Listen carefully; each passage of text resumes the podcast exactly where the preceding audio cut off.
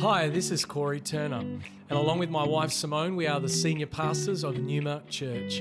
I wanted to thank you for listening to our podcast today.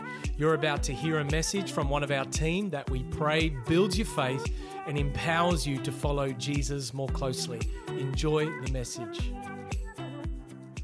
Welcome, everyone. Let's just stay standing for a moment. How's everyone doing? We're good? Good to see you. A lot of energy in the house today. It's a great day to be in God's house. We're looking at kingdom culture all across our uh, Numa global locations. And uh, let's pray and we'll get into it. Father, we just thank you so much that your Spirit is here to heal and to transform and to move powerfully in our hearts and our lives right now. Father, we pray right across uh, our city location here this morning, across every Numa location, Lord, in Perth, Bangkok, across Melbourne. Father, we are praying for a great move of your Spirit. Lord, we've been singing to prepare the way for your spirit to come and move. And we are asking, oh God, that Lord, in this season, that Father, we would see the very things that we are speaking, declaring, and singing, oh God, in our own lives. I thank you, Lord, right now that you are going to bring solutions for problems in people's lives.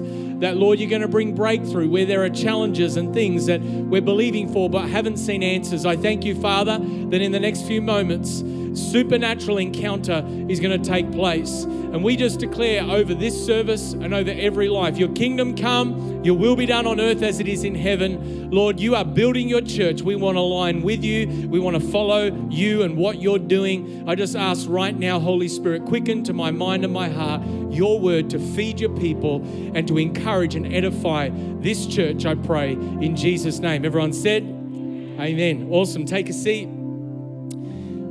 We're in the middle of Vision Month, and uh, today we're looking at our core values of kingdom culture. And next week, we're going to be taking up our vision offering. And so I'd encourage you to actually prepare yourself to give generously into that offering.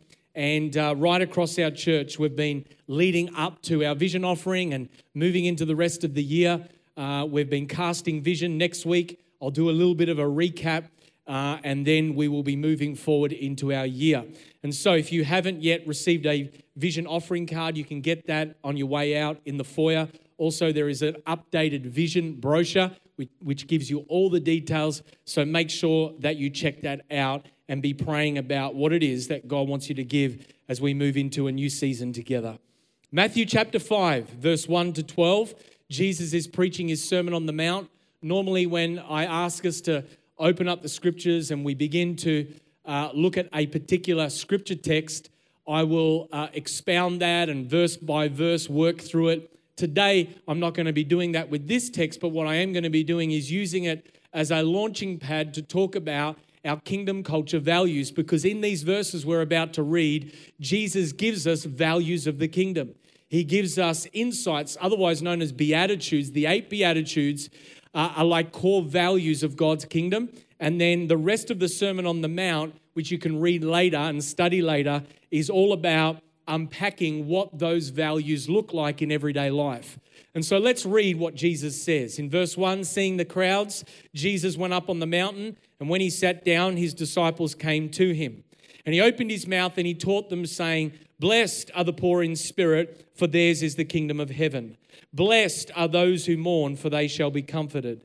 Blessed are the meek, for they shall inherit the earth. Blessed are those who hunger and thirst for righteousness, for they shall be satisfied. Blessed are the merciful, for they shall receive mercy.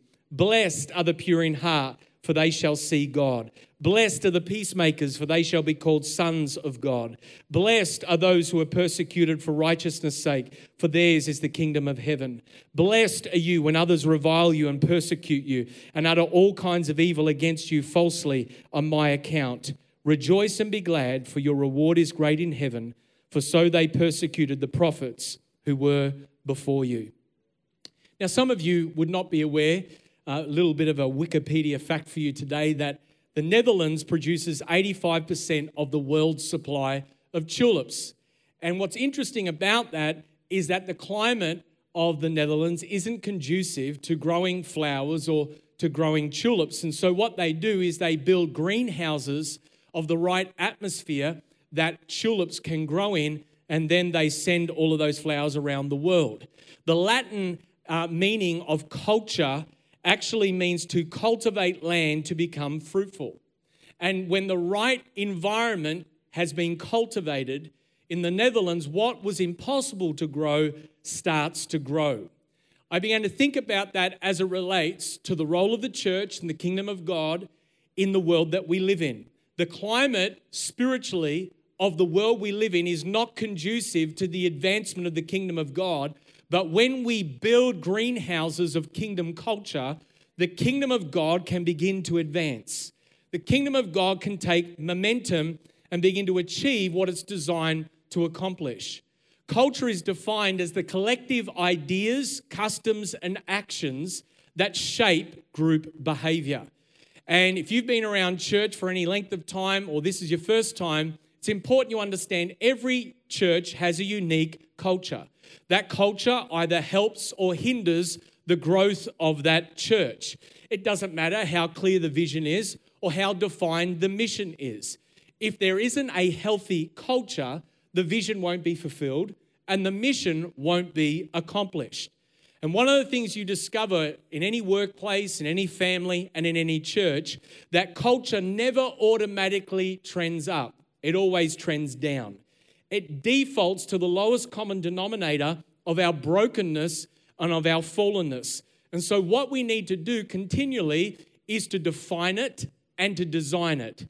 We need to speak to it we need to be intentional about building the culture that God has called us to build. One of the other things you learn about culture is that it's a process, not an event. We can't host a revival conference in August and think and conclude that we now have revival. That's not how it works.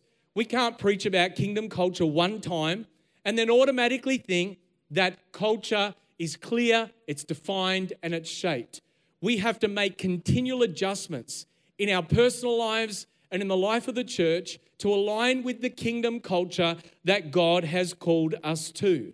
And so, across Vision Month, we've been exploring some of the big rocks of our church. We've looked at vision.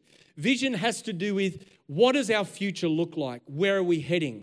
We've talked about God calling us to plant 200 Numa churches across four global hubs, four key cities around the world that carry a spirit of revival to disciple cities and nations. That big vision has local expression. In time to come in the future here at City, we will redevelop this property, we will add to it, we'll need to uh, increase dimensions and dynamics of what we do out of this facility in our local community because we are on the move. We are growing, we are moving forward, and so um, nothing ever stays static. It's either going backwards or it's moving forward. And we're not going backwards, we're moving forward. And so you can expect over the coming years uh, a positive change to take place, how we utilize this facility, our services, etc., all that we're doing in the community, how we're engaging and discipling people. It'll become more and more sharp and effective and enlarged as we grow. But all of that has to ultimately serve the bigger vision of seeing 200 Numa churches be established. That isn't just something that we at City Location are responsible for, it's something that Numa Global together, we're going to see God's vision become a reality. When we talk about the mission, we're talking about why we exist. What's our purpose? And the reason we exist as a church has already been defined in the Word of God. We exist to advance God's kingdom across the nations. It begins here in Melbourne, extends to the state capital cities of Australia and beyond, and then it goes to the nations of the earth. And so that's our mission. That's our, our what may seem like a mission impossible should we choose to accept it. It's God's mission for us that actually Jesus has, has said it is possible because he's given us the power of the Holy Spirit. Next, we're talking about values. Values is what shapes behavior. Values is what's important to us in terms of our collective ideas, paradigms, values, language, sound, how we do what we do. And if our mission to advance God's kingdom across the nations is going to be fulfilled, our culture must align with the kingdom.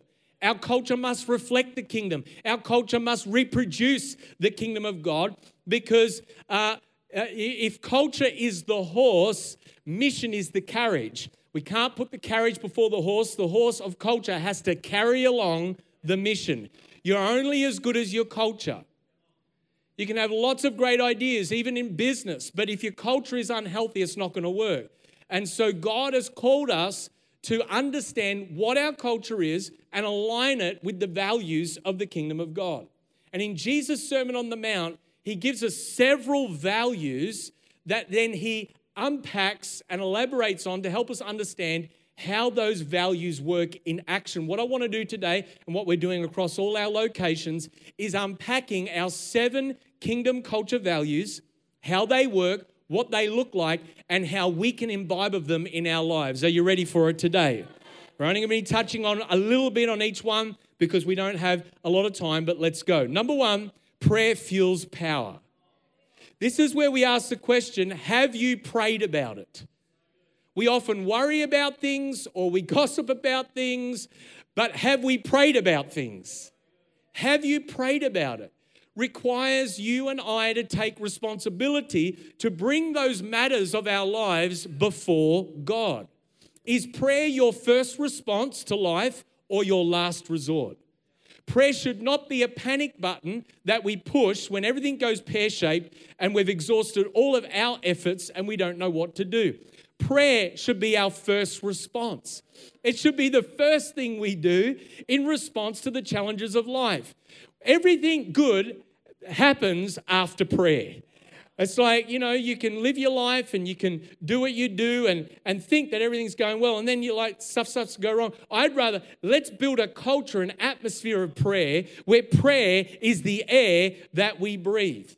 There is a direct correlation in life between your prayer life and your spiritual breakthrough. Little prayer, little breakthrough. Lots of prayer, lots of breakthrough. Why? Because God has chosen the vehicle of prayer to fulfill and establish his purposes on the earth.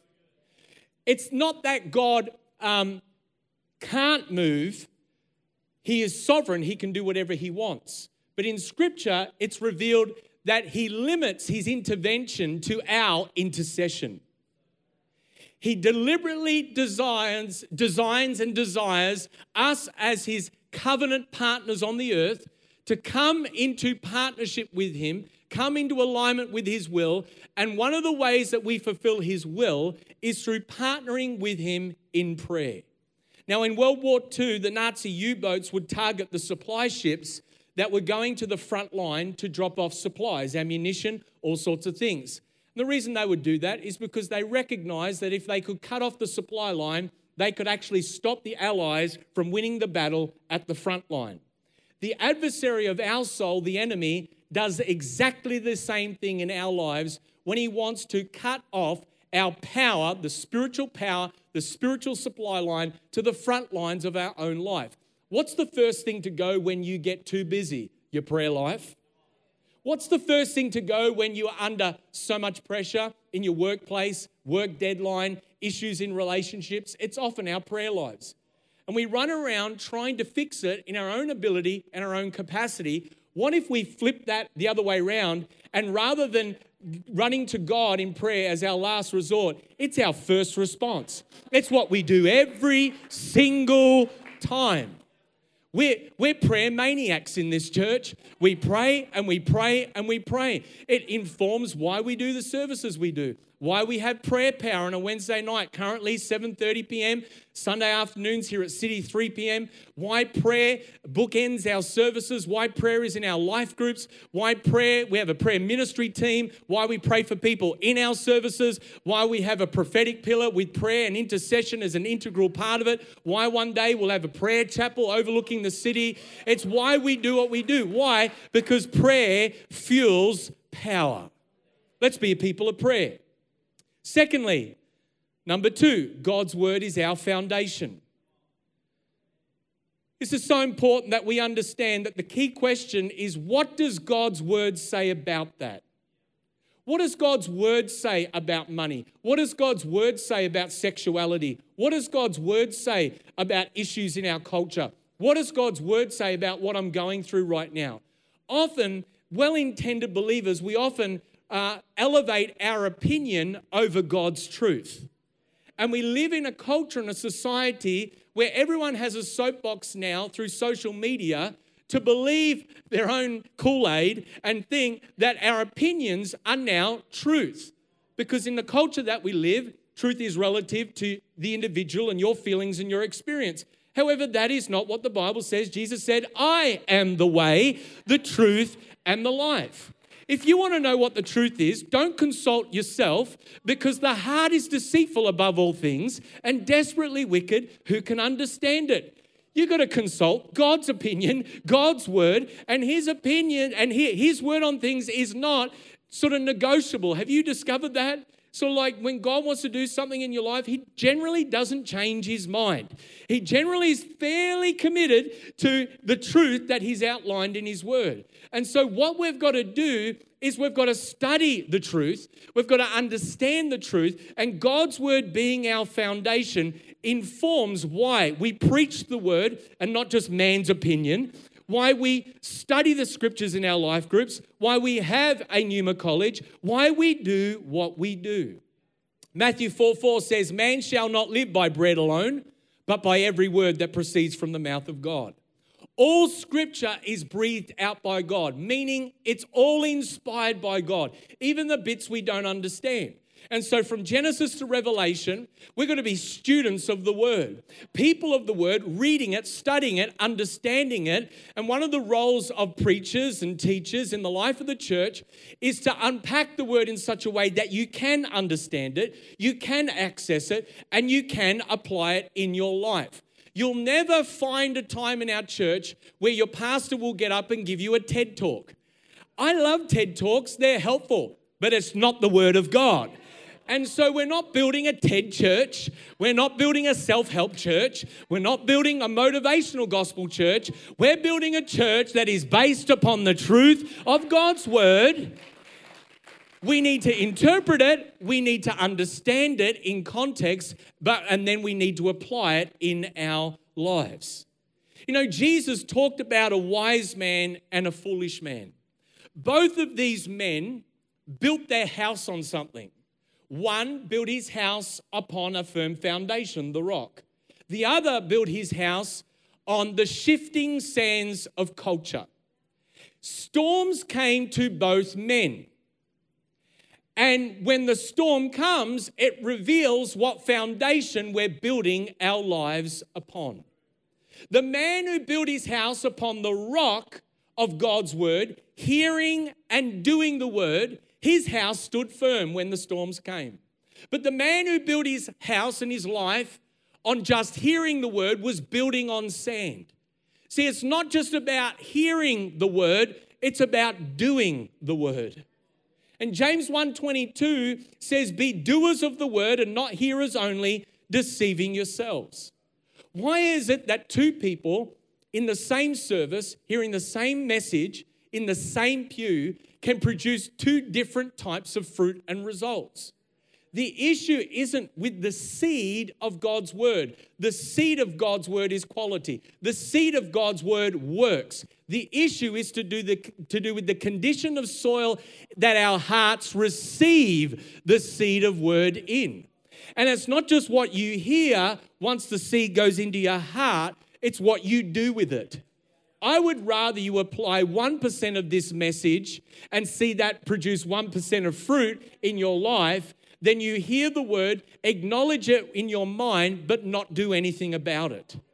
God's word is our foundation, and that will never change. The plumb line of scripture is what we filter, translate, and evaluate how we live our lives through.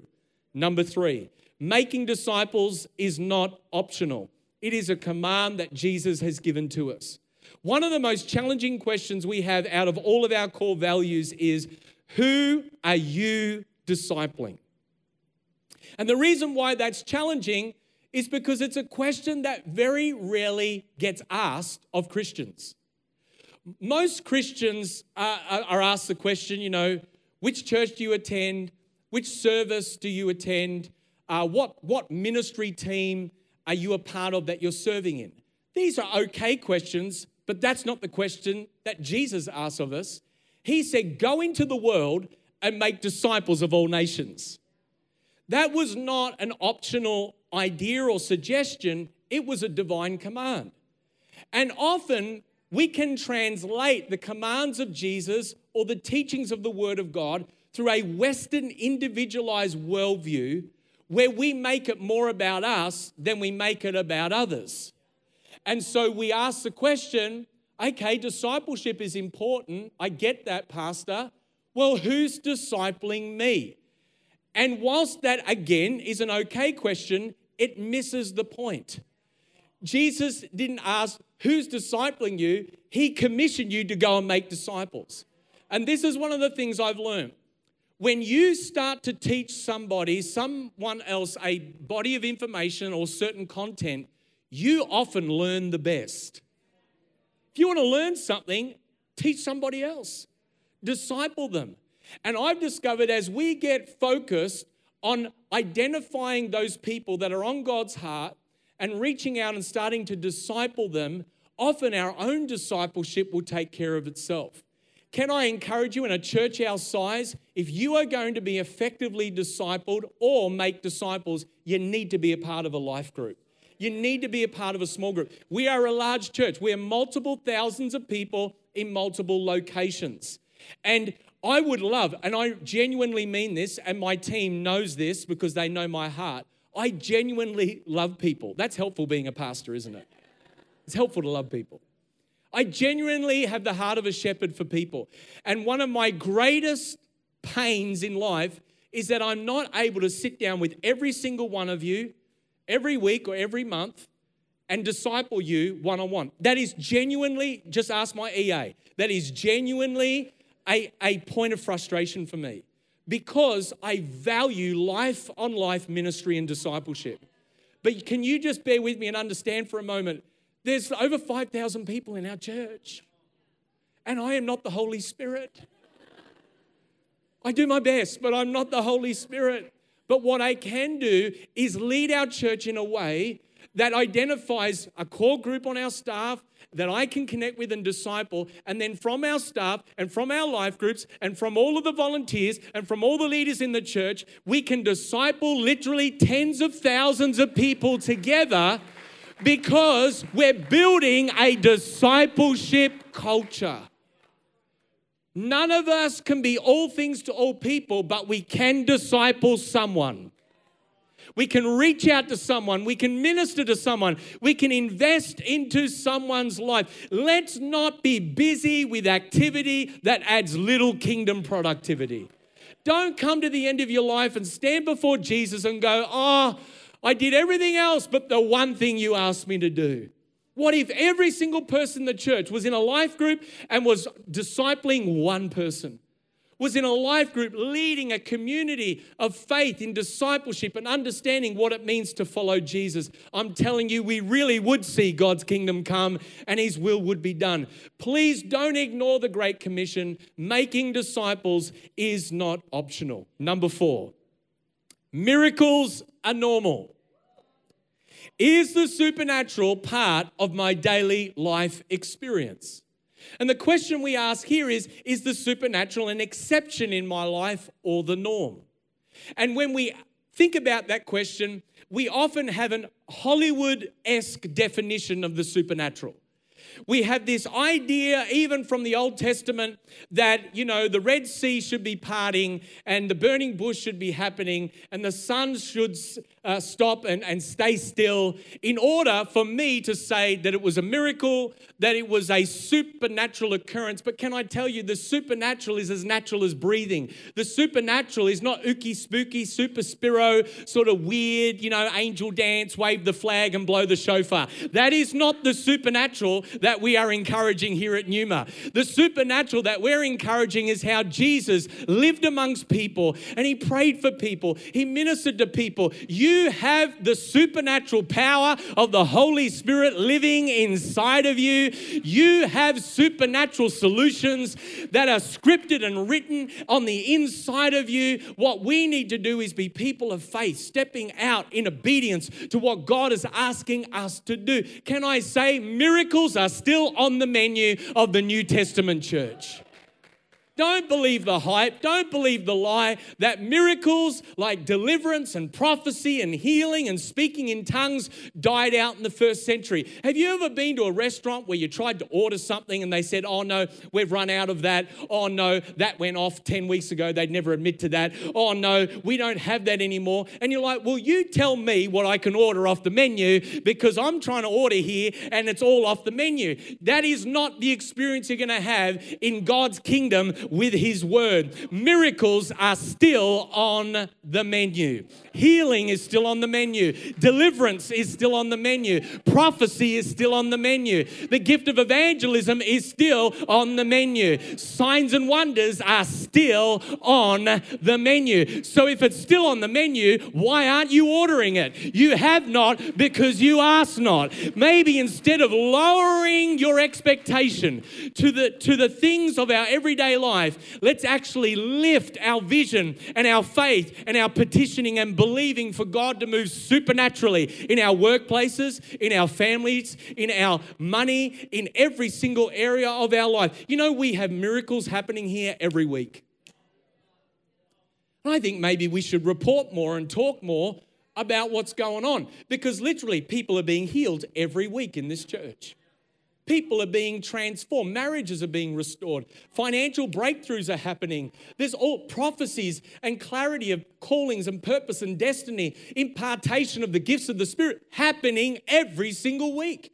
We don't always talk about it, but it's happening all the time as people get a revelation that miracles are normal. Number five, love gives generously. This is where we ask the question Am I personal responsibility, growing in generosity. And another good question alongside that is really, am I becoming more like Jesus? Because if the more you become like Jesus, the more generous you become. John 3:16 says, For God so loved the world that he what? He gave his one and only son. He gave his very best. You are never more like God than when you give because the nature of God is love. And the nature of love is to give and share of itself. It would be incongruent, lacking integrity to say you love someone and not ever be generous towards them. If I tell my wife on our wedding day, I love you, but this is as good as it gets, I'm never going to give you anything after this day. You've got, you've got me. That's it. Awesome. Have a nice life. I'm going to get slapped upside the head if I bring that attitude to my marriage. And yet, often we can sort of treat God and His house and the people of God with a similar attitude that says, Well, when I got saved, I told you I love you. Isn't that enough? And God's like, no, okay, that's good. That's a good start. But actually, I've called you into a covenant relationship with me. I've actually called you and commissioned you and, and called you to be a steward, not an owner of what I've given to you. And to actually live a life of worship where through your generosity, you worship me and you bring breakthrough and joy and, and healing into other people's lives. Proverbs 11 24 says, The world of the generous gets larger and larger but the world of the stingy gets smaller and smaller. You know, giving really is a lordship issue. Giving is not so much about a money issue, it's about who is Lord of your life. Are you the Lord of your life or is Jesus? Jesus said, Where your treasure is, there your heart is also. So imagine with me that your landlord, if you rent a house, the landlord comes, knocks on your door, um, wanting to collect rent money, and you answer the door by breaking out into praise and worship. He is the landlord. He is the landlord. Every knee shall bow, every tongue confess that you are the landlord. And then you slam the door shut. The landlord's there going, That's different. I've never had that experience before. But I'm a gracious landlord. I'm going to come back the next week. Give them the benefit of the doubt. Let's see what happens the next week. Come back the next week, knock on the door, you open the door, you burst into song again. I can guarantee you by about the second line, the landlord is going to go, shut up and show me the money, right? Your praise and worship isn't that good, right?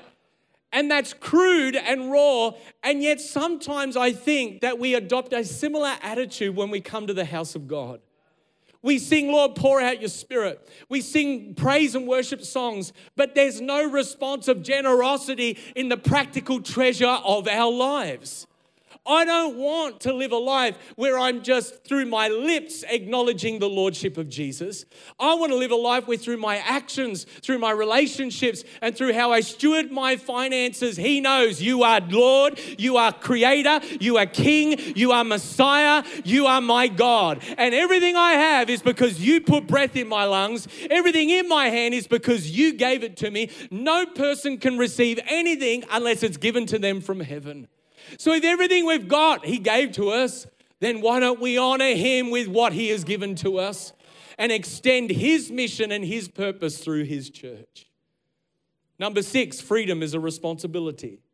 This is one that some people may not have been exposed to in the past. This is the question How am I stewarding my freedom? Am I using my freedom in Christ as a license to indulge in sin because it's all under a weird theology of grace? Or am I turning my liberty in Christ into legislation of certain rules and regulations and behavior that not only bind me up, but bind people up around me? What does the Bible define freedom to be when it comes to um, uh, stewarding our freedom? Because the world and the culture we live in has some distorted ideas of what freedom is. Galatians 5:13 says, "You were called to freedom, only don't use your freedom as an opportunity for the flesh."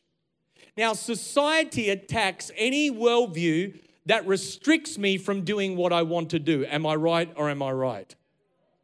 And so if you if you dare impose any worldview that restricts me from my lifestyle preferences, my sexuality preferences, what I should do or shouldn't do with my time, my talent, my treasure. We are going to hold that worldview in contempt and we're going to label it prejudiced and bigoted. That's the society that you and I live in today. True freedom isn't doing what you want to do. True freedom is found in following Jesus. John 8 36, if the Son sets you free, you'll be free indeed. How can we truly understand what our hearts want when Jeremiah 17 tells us the heart is deceitful above all things and desperately wicked? Who can understand it? The answer comes back I, the Lord, am the only one who searches the heart and tests the mind. And what the church has often done throughout the last 2,000 years of history is we've gone to two extremes. When it comes to liberty, where the Spirit is, there is liberty. We've either taken that liberty and turned it into legalism, rules, regulations. You must do this, you mustn't do that. And, and even when we've created all the rules and legislated behavior, have you discovered in life people are still doing what the rules say you shouldn't do? Because if that door, oh, there's not a door, just imagine with me, there's a door there. So that door, if that door in, in going out in the foyer is locked and we've never been through that door before, but it's like, you know, danger, don't walk this way, no exit, your humanity will go, I'm going through that door. Because what the Lord does, it arouses your flesh to break the law, right? we need a solution, and we have in the person of Jesus Christ and his righteousness and what he's done on the cross and the power of the Holy Spirit. Because left to your own devices, the law is a shadow of what and temporary of the perfection that can only be found in the cross of Jesus Christ. And so we can say, don't do this and don't do that, and create a very legislated culture but your flesh, under the surface, will still go and do whatever it is that you want to do because the flesh wants to do what the flesh wants to do. Neither can we turn our liberty and freedom into a license to indulge our flesh nature because grace, after all, will cover it all and we're all okay. No, Grace, yes, is divine unmerited favor, but grace also empowers you to live a holy life in alignment with the Spirit of God. If you set your mind on the flesh, you'll inherit the, uh, the death of your flesh. But if you set your mind on the spirit, you'll live in alignment with the spirit. And so we would rather build a mature discipleship culture where you can, by the Holy Spirit who lives inside of you, can de- legislate your own behavior rather than Big Brother tapping you on the shoulder all the time, saying, Oh, you naughty boy and girl, you, you should be doing this and you should be doing that. That is not spiritual maturity. Spiritual maturity is being discipled to be like Jesus, to have the living uh, presence of God living inside of you, prompting your heart and rather than you feeling like someone has got a big stick and he's beating you to do the right thing, the Spirit of God leads you and guides you, and you make good decisions in alignment with the Spirit of God. That's what we mean by freedom is a responsibility. I'm free, but I'm also a steward. And I've got to be responsible for how I carry my freedom. This is what Jesus came to model to us. Number seven, and finally, church is a covenant family. This is where we ask the question Am I growing in a sense of belonging? And one of the distinctive strengths of our church is this idea of covenant family, a place where people belong. How many of us know the difference between a hotel and a home? Whenever you stay at a hotel, I've stayed in a bunch of them. When I was traveling 47 weeks a year uh, for six years, all of the hotels just blurred. They all just blended into one. And, and going to hotels sounds awesome if you've never gone. When you're in one all the time, all you want to do is go home, right? And so you're in the hotel, and, and it's great because the customer's always right.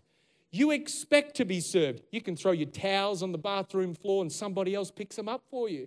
You can have someone come and clean your room and make your bed. It's a wonderful experience. Anybody want to go to a hotel right now and just have a day off? Awesome, right? But you try and bring that same attitude into your home with your family. You turn up to your spouse and you just expect to be served.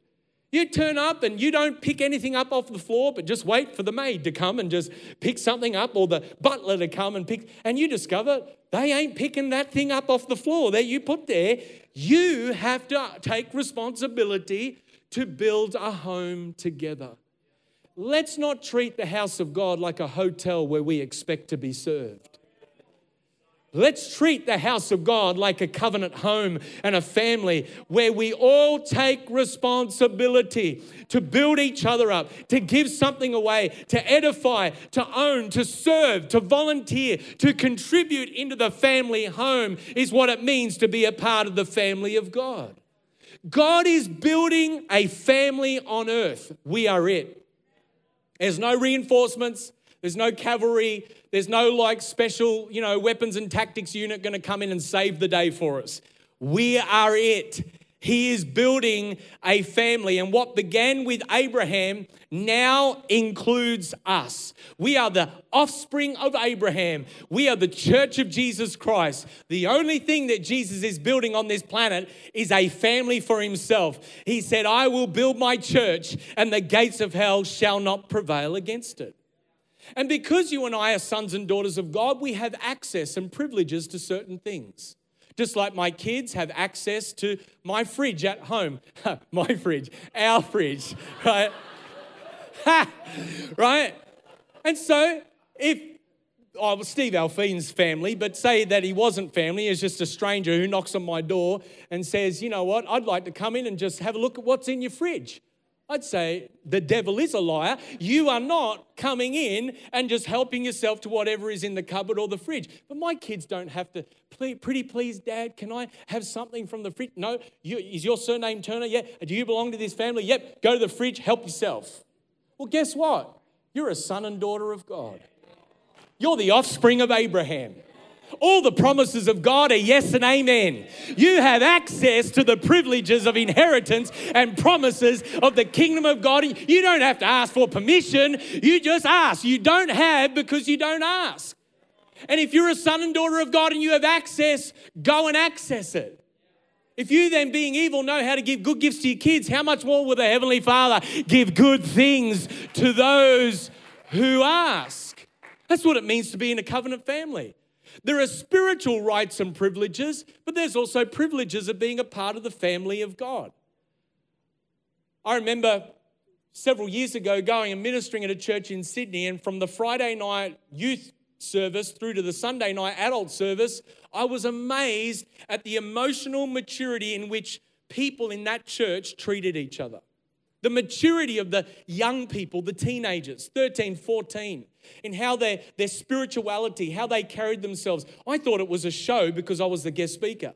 Until by the end of Sunday night, I'm convinced there's something in the water around here. I need to start drinking it. What on earth is going on in this church, Pastor, that you've cultivated such a healthy family atmosphere? He said, That's easy. I am not a CEO that's building a company or an organization. I am a spiritual father that's building God a family. Boom. As soon as I heard that, it was like all the all the you know ducks started to fly in V formation. It's like all the dots started to join together. I was like, that's what Jesus is trying to build through his church. As a leader, there are certain organizational dynamics because we're so large, so many people, that we do have to pay attention to and abide by. But let me tell you something I am not a CEO that is building an organization. We are spiritual leaders, mums and dads, grandparents, brothers and sisters, sons and daughters, aunties and uncles, cousins that are building God, a family on this planet, and you and I are a part of it. And the reason why that's important is because a CEO that's building an organization will never reproduce a son and a daughter of God. Only parents reproduce sons and daughters.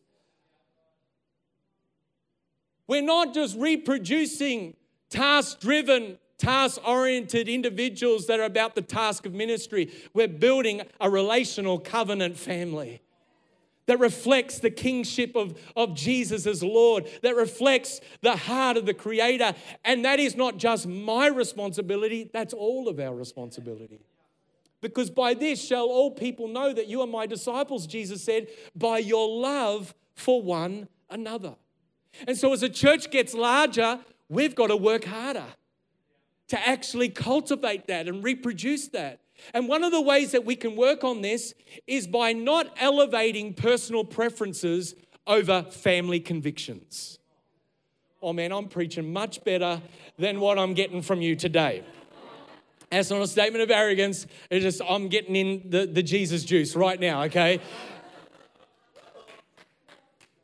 A church starts to become toxic when individual members in the body elevate personal preferences over family convictions.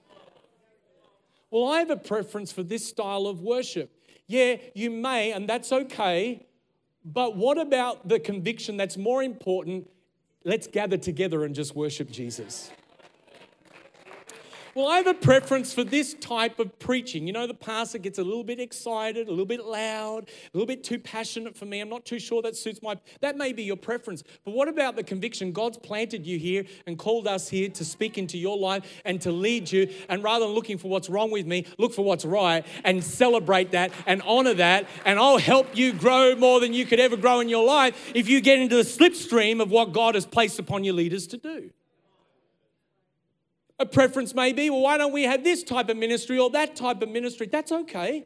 But what about a conviction? You know what? The ministries that we do have right now on the journey to where we're going, that's what God's given to us. So we're going to get behind that. We're going to celebrate that. We're going to be a part of that. It's all about whether or not you live by preferences and by convictions. In my family, my kids have certain preferences. And as mum and dad, we get to choose sometimes whether or not those preferences happen. Our kids may choose a preference, they want to eat here or eat there. But if the, all they do is eat Krispy Kreme donuts all the time, this is not going to go well for them. So, as mum and dad, we're going to make some mature calls about eat your vegetables today. Eat that protein today. Do what you need to do here today. Why? Because that builds healthy family. Let's not be a church that elevate preferences over convictions. And by the way, in the Bible, whilst there may seem like there's a lot of convictions, there are open handed things that are negotiable and close handed things. And most of the close handed convictions are very few. God comes to Adam and Eve in the garden and says, The whole garden is available to you. Open handed, there's only one non negotiable. Don't eat from that tree. Because if you eat from that tree in that day, you will die. What do we do? Flesh, eat from the tree. And we think, oh, if I was in, in the Garden of Adam and Eve, I wouldn't do it. Yeah, yeah, you would. Yeah, you would. You would. I would too. I'd be eating that sucker. I'd be like, yep, yeah, bring it on. Just feed me, right? Because there's a default in us that just wants to go. That's why we need each other. That's why we need Jesus. That's why we need the power of the Holy Spirit. That's why we need to pray and believe God's word and disciple and to give. That's why we need to steward. That's why we need to be people who celebrate our freedom. And that's why we need to be a covenant family. This is not by default. This is not by accident. Kingdom culture is by design. Kingdom culture is by intentionality. Let's be an intentional people that define our culture as a church by all of these values. And let's see the kingdom of God come and his will be done on earth as it is in heaven. Come on, why don't you stand to your feet? Let's close our service. Wherever you are, why don't you lift your hands? Let me pray for you. Father, I thank you right now for your spirit, O oh God, that is breathing upon your people in this house at this time. Thank you, Father, for the anointing of your Spirit. I thank you, Lord, for the power of heaven that God is in this word right now. And Father, I pray in Jesus' name that, Lord, paradigm shifts would have taken place this morning. Lord, we'd better align with and understand what it is, the kingdom DNA that is being built in this house. Thank you for what you have done, but more importantly, thank you for what you are doing and what you're about to do. And Father, I thank you that, Lord, a harvest of souls, oh God, is building, oh God, that you are raising up and sending out laborers to the harvest field. And God, we hear the call. We want to be a part of the solution, we want to be a part part of the answer. And so, Father, in our own personal lives, I pray this week in our families, our marriages, and in our homes, help us to build kingdom culture. Help us to build an altar of prayer. Help us to be students of the word. Help us to pray and think about, Lord, who are those people that you want me to disciple and reach out to? Help us, Lord, not to ignore the truth. Help us to hear it and obey it. And Father, we'll give all the glory and honor to you as we see your kingdom come and your will be done. As we see miracles break out, signs and wonders become normal. As we see, oh God, of the greatest vision offering we've ever seen, oh God, in these coming weeks, Father. Lord, we declare it. We call those things that are not as if they were. And Father, we pray that there would be such a dynamic in our atmosphere, in our culture, that every time we gather together, anything could happen, and it probably will that there'd be an appetite of faith and hunger and thirst where you and I'm telling you, God is in the building right now. Wherever you are, why don't you just begin to pray as we sing and as we worship right now? Let's lift our voices. Let's worship God together. Thank you for joining us for this message today. We don't assume that every person listening has a personal relationship with Jesus Christ. And so today, we invite you to begin following Jesus as your Lord and Savior. The Bible teaches that every one of us has been created for a relationship with God. Sin has separated us from that relationship, but God loved us so much that He gave us His one and only Son, Jesus Christ. Jesus lived, died, and rose again, conquering sin, Satan, and death itself. If we believe in our hearts that God has raised Jesus from the dead, and we confess with our mouth that Jesus is Lord, we will be saved. So if you are ready to pray in faith, turning away from your sin and believing in Jesus for your salvation, please pray this prayer. Dear Jesus, I believe that you are the Son of God, and I ask you to forgive me and cleanse my heart from all of my sin. I receive by faith the free gift of eternal life, and I ask that you would fill me with the Holy Spirit. I thank you that I am born again as a child of God and that you have made me a new creation in Christ Jesus. In Jesus' name I pray. Amen. If you have prayed that prayer for the first time, we would love to know and help connect you to a local church in your area. You can contact us on our website, numa.church. Thank you for listening.